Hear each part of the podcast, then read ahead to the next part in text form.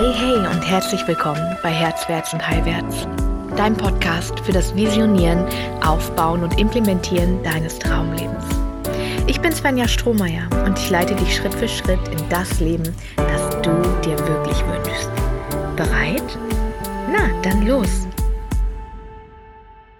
Hey, hm, da sind wir wieder. Ich möchte gerne heute mit dir reden über den ängstlichen Beziehungstyp, den Menschen, der sein Leben lang der Liebe hinterherläuft, wenn er es nicht schafft, seine, seine, sein Bindungsverhalten zu verändern. Das ist ähm, ja der ängstliche Beziehungstyp. Ähm, wir nennen ihn auch beziehungsorientiert, ähm, weil er einfach orientiert ist an der Bindung. Das sind jeweils die Menschen, ne, und in, in, diesem, in diesem, das haben wir in der letzten Folge besprochen, dieser, dieser Push-and-Pull-Faktor, ja, bindungsorientierte Menschen suchen sich distanzorientierte Menschen und andersrum. Ähm, beziehungsweise ängstliche Menschen suchen sich vermeidende Menschen und beweisen sich immer wieder, dass sie es nicht wert sind, dass sie nicht genug sind und reaktivieren immer wieder diesen Schmerz, nicht genug zu sein, nicht genug zu bekommen vor allem. Und wir lernen ja in unserer Szene so oft, dass dieses, dass unser Glücksempfinden bloß von innen kommen sollte und auf keinen Fall von jemandem abhängig zu sein. Ähm, dass niemand für unser Wohlbefinden verantwortlich ist und du auch nicht für das Wohlbefinden von jemand anderem verantwortlich bist. Dass man seinen inneren Frieden nicht von anderen aus der Bahn werfen lassen sollte und so weiter. Ähm, wenn dein Partner etwas tut, das dich verunsichert, solltest du in der Lage sein, ähm, ja, dich, dich da rauszuziehen, zu sagen, okay, konzentriere, ich konzentriere mich auf mich, ich bleibe gelassen. Und wenn du das nicht schaffst, dann hast du aber deine Arbeit noch nicht gemacht. So. Ähm, vielleicht bist du co-abhängig, das wird auch inflationär benutzt, das Wort co-abhängig, und musst lernen, deine Grenzen zu setzen. Darf ich mal Bullshit ausrufen für all diesen Kack? Deinen Partner zu brauchen, ihn zu lieben und von ihm umgeben zu sein, bedeutet nicht, dass du süchtig bist nach ihm, bedeutet nicht, dass etwas pathologisch falsch ist mit dir. Sich mehr zu wünschen, sich Kontakt und Nähe zu wünschen, bedeutet nicht, dass etwas falsch ist mit dir, sondern es ist dein erlerntes Bindungsverhalten. Du bist bindungsorientiert. Ähm, wenn du dir jemanden suchst, der distanzorientiert ist, dann wirst du immer wieder die Erfahrung machen, ähm, dass diese Sucht nach ihm oder nach ihr viel größer wird, je mehr er oder sie sich dir entzieht.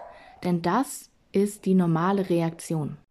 Und mit normaler Reaktion meine ich, ähm, der Distanzorientierte wird sich bei echter Nähe immer noch mehr zurückziehen, ja, obwohl er sich diese Nähe so sehr wünscht, mm, wird er sich mehr zurückziehen und du wirst mehr hinterherlaufen. Ja? Er zieht sich zurück und du pusht. Er pullt und du pusht.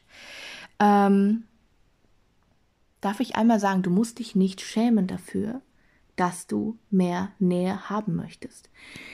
Wir fangen, und mit wir meine ich ähm, mich auch, ich kenne dieses äh, Bindungsverhalten, ich bin ähm, äh, quasi abwechselnd, bindungs- und dann distanzorientiert, je nachdem, was mein Partner ist. Das machen wir ultimativ, um Nähe zu vermeiden.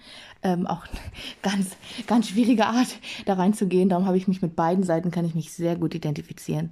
Ähm, und wir lernen, also die ängstlich in Beziehung gehen, die bindungsorientierten, wir lernen uns falsch zu machen dafür dass wir mehr Kontakt wollen, dass es nicht okay ist, wenn er erst nach, keine Ahnung, äh, drei Tagen zurückschreibt. Du musst nicht okay damit sein. Ja, dass jemand dich so auf Distanz hält. Denn das ist auf Distanz halten. Du kannst mir nicht erzählen, dass jemand, dessen Priorität du bist, sich drei Tage nicht meldet. So. Das ist nicht so. da zieht jemand sein Bindungsding durch. Und das ist bei beiden Seiten. Ich möchte gar nicht die distanzorientierten Menschen so falsch machen.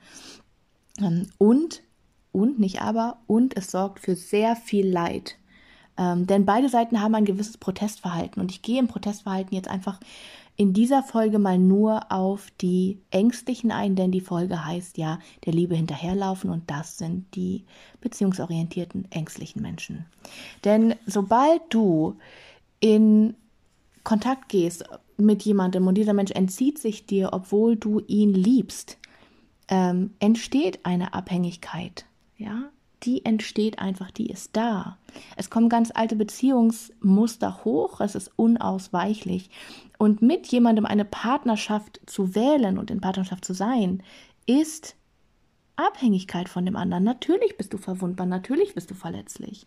Aber klar, natürlich wäre es schön, wenn jeder von uns eine Insel wäre und niemand beugt und komplett alleine sich glücklich machen könnte.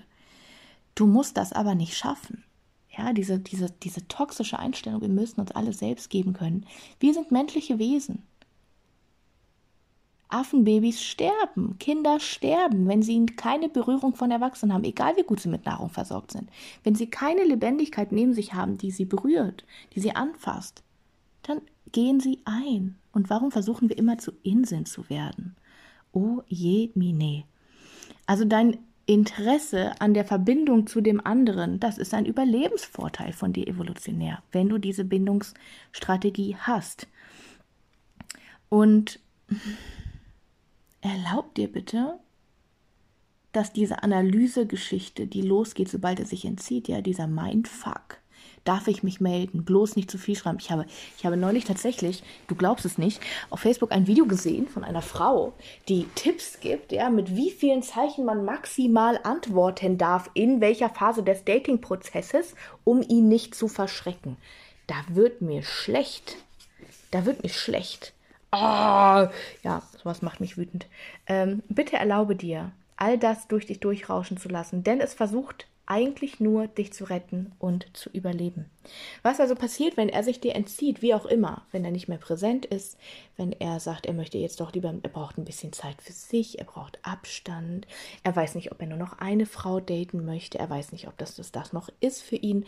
Ähm, ja, natürlich fängt er bei dir die Panik an. Du fängst an zu analysieren, wie darf ich noch sein, damit ich nicht zu viel bin? Was darf ich ihm zumuten? Und die Antwort darauf ist immer alles. Ist immer alles so. Meine Frage ist halt, nee, kommen wir nachher zu. Also, was passiert dann, wenn er sich dir entzieht? Ich muss meine Struktur halten. Dein Protestverhalten beginnt. Ja, du beginnst sauer zu werden, frustriert zu werden, du beginnst hohe emotionale Wellen zu fahren, du beginnst Panik zu kriegen, du überlegst taktisch manipulativ, was du machen musst, um ihn eifersüchtig zu machen, ähm, damit er sieht, dass du gut ohne ihn leben kannst und so weiter und so weiter und so weiter. Und das alles macht dich vielleicht kurz glücklich, wenn es funktioniert, aber eigentlich vergiftet es komplett dich, deine Beziehung, dein Gefühlsleben, deine Art in die Welt zu gehen und deine Beziehung zu dir. Das kann man nicht anders sagen. Es macht dich am Ende kaputt, diese Spielchen zu spielen und zu taktieren.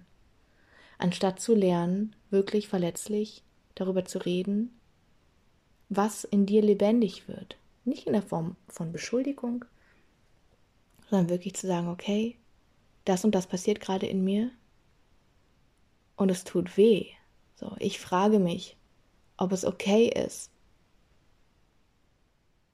verletzt zu sein, dass du das dritte Wochenende in Folge lieber mit deinen Kumpels abhängen möchtest als mit mir. Ich frage mich, ob es okay ist, verletzt zu sein. Das ist eine Red Flag, meine Liebe, mein Lieber. Das ist eine Red Flag. Wenn du dich fragst, ob es okay ist zu fühlen, was du fühlst, dann hast du die Archetypin wilde Frau in dir nicht kultiviert. dann wurdest du so oft gegaslightet von deinem Außen, dann wurde dir so oft gesagt, dass so wie du bist, du nicht richtig bist, dass du gar nicht mehr weißt, wie du richtig bist und ständig auf dünnem Eis gehst. Und dann fühlt das Ganze sich schwer an und anstrengend und wie eine unlösbare Aufgabe. Okay? Also dein Protestverhalten kickt ganz natürlich rein, kickt ganz normal rein. Du darfst lernen, das durchrauschen zu lassen und du brauchst gar nicht erst versuchen. Ich meine, du weißt, dass du gar nicht erst versuchen brauchst, das zu unterdrücken. So, weil dann wird es nur noch stärker und es explodiert irgendwann. Ja. Ich habe mich in meiner letzten Beziehung ähm, ziemlich gegaslightet. Ähm, immer wieder gesagt, überreagier nicht. Ja, ist doch okay, so. Er kümmert sich halt viel um andere. Er kümmert sich viel um seine Familie, das ist doch toll. Anstatt zu sagen, ey, können wir bitte, wenn wir eine Fernbeziehung führen, also eine, eine, eine, oder auf Distanz, wenn 120 Kilometer zwischen uns liegen, können wir uns dann das Wochenende füreinander frei nehmen. Ja, alles andere ist keine Partnerschaft. Alles andere ist net, nettes Techtelmechtel am Wochenende und ein paar schöne WhatsApp-Audios unter der Woche. So. Das ist keine Partnerschaft. Wenn du das Gefühl hast, du möchtest wirklich in Beziehung gehen mit jemandem, der präsent und da ist, dann bitte such dir jemanden, der genauso wie du bindungsorientiert ist. Trau dich, das zu claimen für dich. Ja, du hast verschiedene, verschiedene äh, Möglichkeiten zu erkennen, ob jemand bindungsorientiert oder distanzorientiert ist. Ähm, weil ein Partner, der, der für dich nicht zuverlässig verfügbar ist oder hilfsbereit ist oder zumindest bereit ist, das zu tragen, was in dir abgeht, wenn er sein Leben so lebt, wie er das möchte, das kann eine super verletzende und schwächende Erfahrung sein, nach der wir gerne irgendwann sagen, es reicht mir, ja, die gleiche Scheiße wiederholt sich immer wieder. Ich gehe nicht mehr in Beziehung. Ich kann nicht mehr. Ich will nicht mehr. Es tut zu doll weh. Es passiert doch immer wieder das Gleiche. Ja. Na klar, wenn du dir immer wieder jemanden aus der gegenüberliegenden Sparte suchst, dann ist das so. Okay? Denn es gibt ja auch genügend Menschen, die sicher in Beziehung gehen. Ja?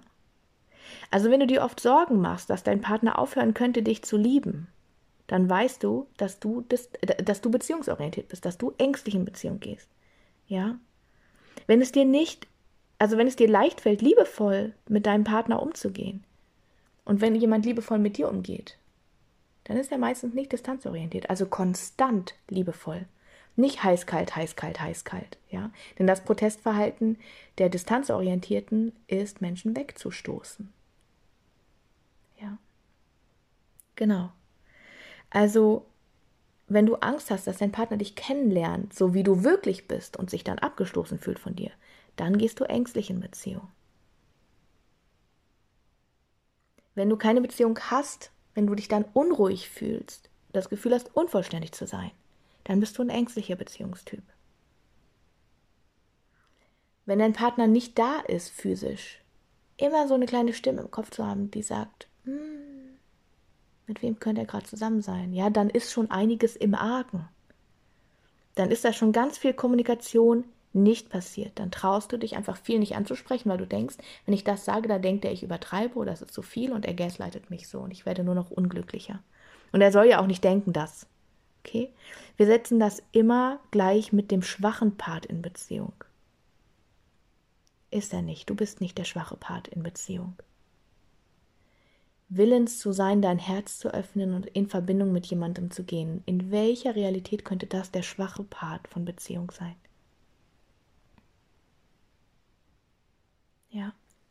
Aber wenn du viel nachdenkst über deine Beziehung und äh, merkst, ähm, ich fange an zu analysieren, ich überlege, was ich sagen kann und so weiter und so weiter. Ich binde mich schnell an eine Partnerin, ja. Ich, ich habe immer, wenn wenn mir Menschen erzählen, ich habe jetzt letzte Woche jemanden kennengelernt, es ist die große Liebe und wir planen zusammen zu sein, sehe ich rote Flaggen. okay? Also ich weiß, du, die Tendenz ist da, das ist dein Überlebensinstinkt, lass es langsam angehen. Du wirst in den ersten drei Monaten sowieso, sowieso gar nicht wissen, ob die Person dir gegenüber ein passender Partner für dich ist, weil deine Hormone noch verrückt spielen. Ja. Wenn du dich sehr oft verantwortlich fühlst für die Stimmung deines Partners, ihn glücklich zu machen, ja, und wenn nicht, dann ist es ein persönliches Versagen, dann bist du ängstlich. Ja, genau.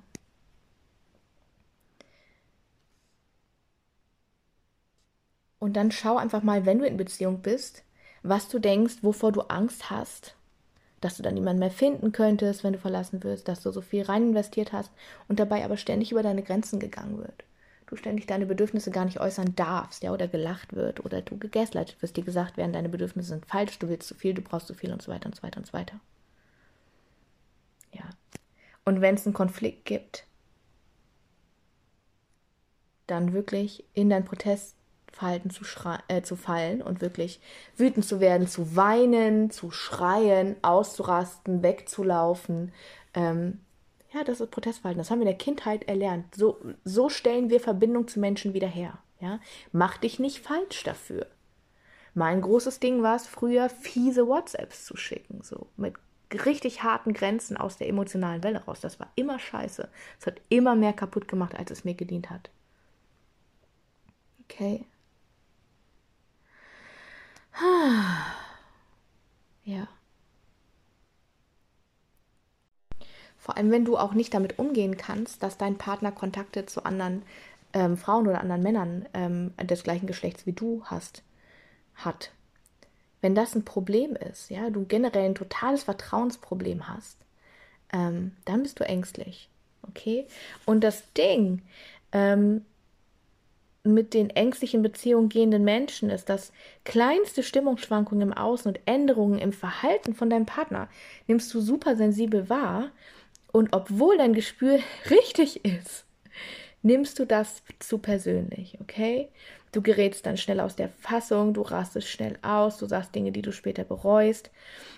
Wenn du jetzt aber mit jemandem in Beziehung gehst, der entweder auch beziehungsorientiert ist wie du oder der sicher in Beziehung geht, und wir sprechen hier immerhin von 70 Prozent der Menschheit, so.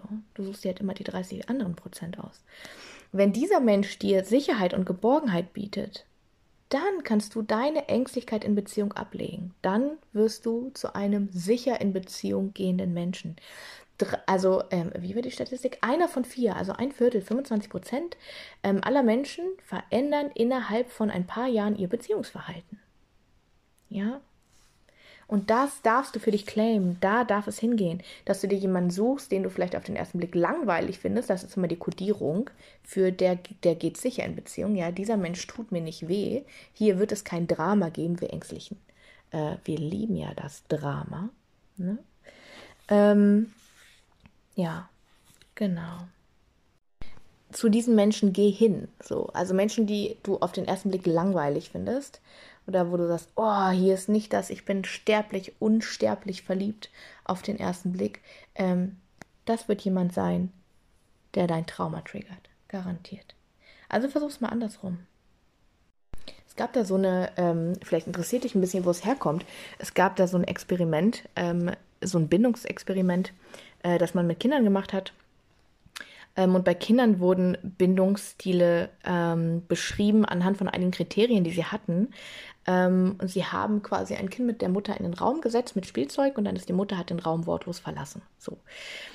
Und was ängstliche Kinder in diesem Moment machen, die sind super bekümmert. So, die Welt bricht zusammen, wenn sie den Raum verlässt. Die hören auf zu spielen.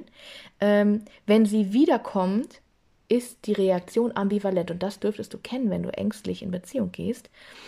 Länger zu brauchen, bis du wieder beruhigt bist, echt jedes Mal so einen Vertrauensriss zu spüren, glücklich zu sein, dass sie, also froh zu sein, sie zu sehen, aber auch richtig verärgert zu sein.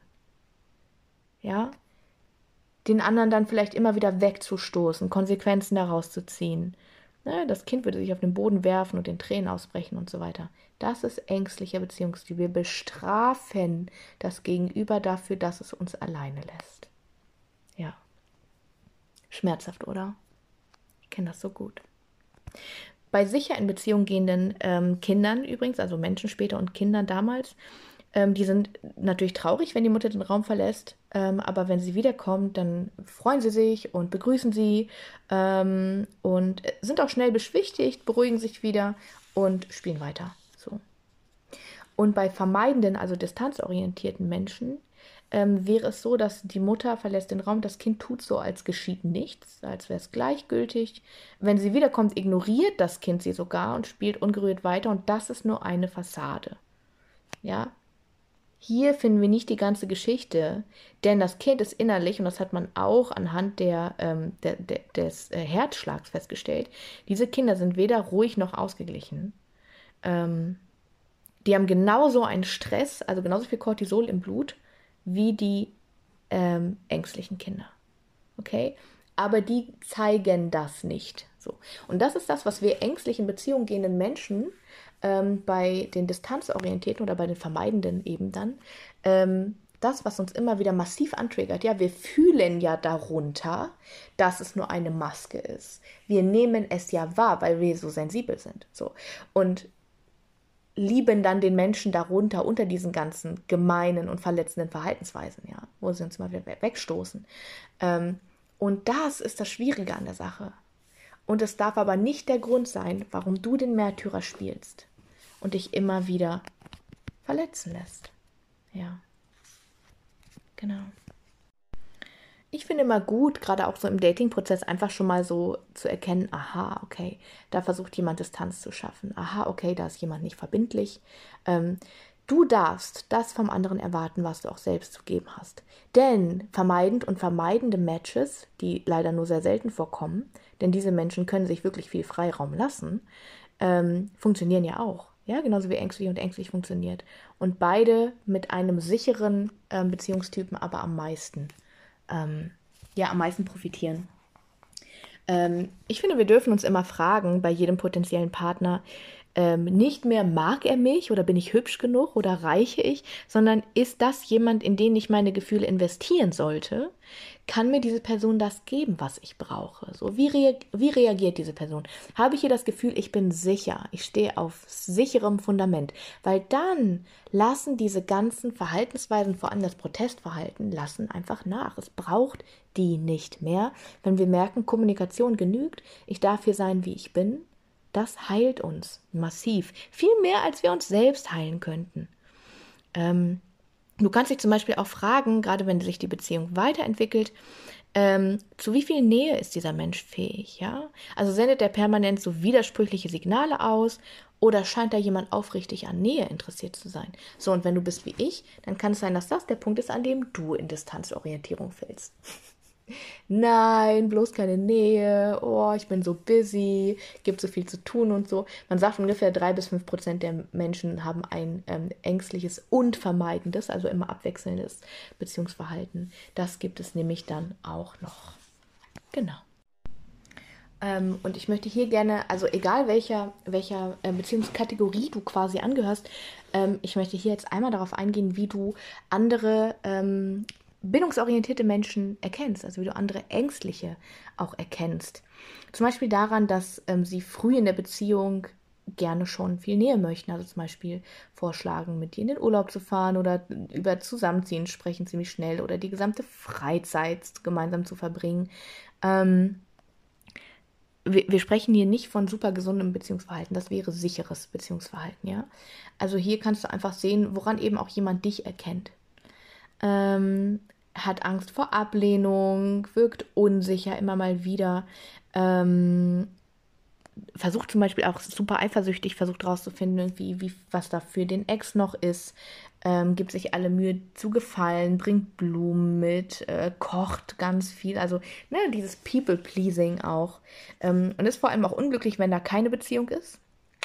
Also wenn du, ähm, wenn du auf jemanden triffst, der irgendwie sein Leben lang immer von Beziehung in Beziehung gehüpft ist, dann weißt du, dass es ein beziehungsorientierter Mensch ist.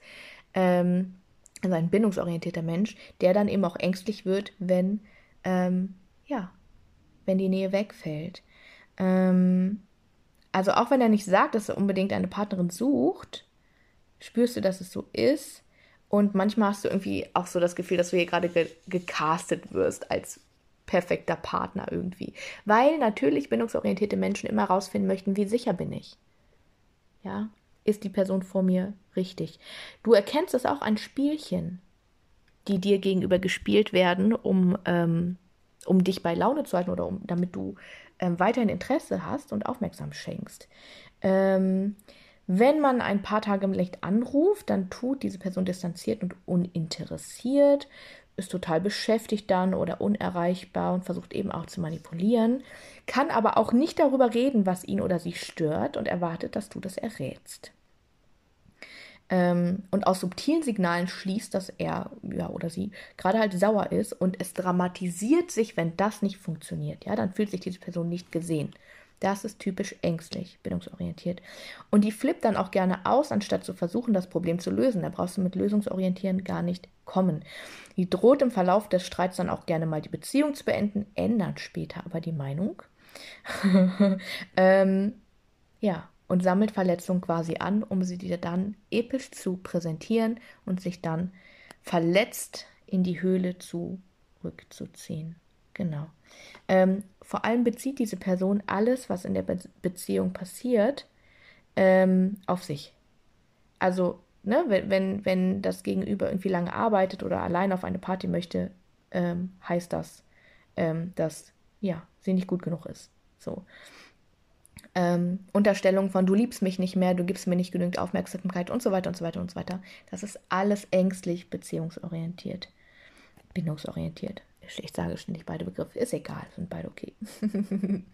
ähm, ja, wichtig ist, dass diese Person auch nie ein Risiko eingehen würde. Also sie möchte immer vom Außen die ersten Schritte gemacht haben, damit sie safe stehen kann. Und das ist aber auch ein Tipp, den ich, den ich geben würde. Tatsächlich lass die andere Person den ersten Schritt machen, dann weißt du, woran du bist. Ähm, oft, gerade auch in herausfordernden oder Krisenzeiten, kreist das gesamte Denken und Tun von dem ängstlichen Menschen um die Beziehung. Ja. Ähm, guckt ständig aufs Handy, ähm, versucht ständig irgendwie, ja, äh, wieder, wieder Kontakt herzustellen. Denkt vor allem, dass Kleinigkeiten eure Beziehung ruinieren könnten und denkt, er oder sie müsste sich anstrengen, um interessant zu bleiben für dich. So, er vertraut nicht dem Fundament, das ihr aufgebaut habt. Und das ist meistens das größte Problem. Ja, und Argwöhnen natürlich auch immer wieder das, dass du, äh, dass du untreu sein könntest. Also äh, ist super wachsam, ähm, fällt auch gerne ins Durchsuchen, ähm, sucht nach Beweisen, checkt Mails, Passwörter und so weiter und so weiter. Und das ist etwas, das kann ich dir sagen, als Person, die da immer auch zugehörig ist, egal wie sehr man das an sich selbst verurteilt und das auch selbst falsch findet, das ist Protestverhalten, das ist Überlebensstrategie, okay? Das ist etwas, woran niemand Spaß und Freude hat. Das ist dann quasi ein Zwang. Und alleine deswegen ist es so wichtig, dass bindungsorientierte Menschen lernen, sich sicher zu verbinden, sichere Beziehungen zu finden, damit sie das hinter sich lassen können. Denn das wird immer super herausfordernd sein ähm, in allen, in allen Verbindungen, die man so eingeht. So, das ist ein absoluter Beziehungskiller. Okay? Ich hoffe, dass in dieser Folge einige ähm, ja, kleine Glühbirnchen in deinem Kopf aufgegangen sind. Und das meiste, und das erfahre ich in meinen Coachings auch immer wieder, ist, das, oder das größte Problem ist, dass wir immer wenn wir die Möglichkeit haben, uns selbst für noch mehr falsch machen. Also noch mehr sagen, boah, hier, du spinnst ja und mein Gott, was bin ich für eine schreckliche Person und das kann ich doch niemandem zumuten, niemandem antun. Ähm, darf ich dich daran erinnern, dass wirklich äh, 20 Prozent, also wirklich jeder fünfte Mensch, ähm, laut Statistik zumindest, deinen Bindungsstil hat und mit dem gleichen struggelt, wie du strugglest.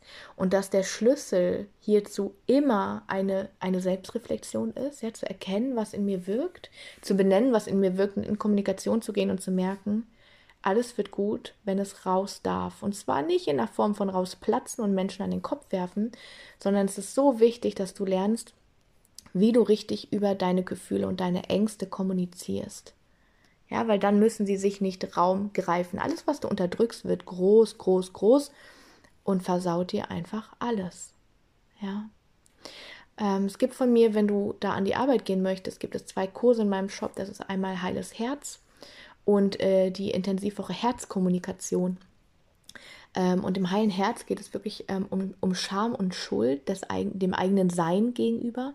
Also wenn wir zutiefst denken, wir sind falsch, so wie wir sind, dann hilft dir das heile Herz einfach zu erkennen, ähm, ja, dass du ein wunderbarer Mensch bist und wie du, wie du dem Bodensatz von allem, wo du versuchst, dich zu verbiegen und ein anderer Mensch zu werden, wie du dem begegnen kannst und einfach, ja, wieder heil werden kannst und dich selbst als die wunderbare Person erkennen, die du bist.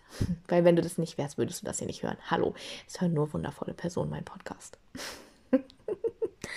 Äh, und in der Herzkommunikation geht es darum, dass du lernst, wie du wirklich verletzlich und authentisch formulierst, anstatt zu beschuldigen, anstatt Menschen etwas an den Kopf zu werfen, anstatt Verhaltensveränderungen einzufordern, einfach nur darüber zu informieren, was gerade in dir lebendig ist.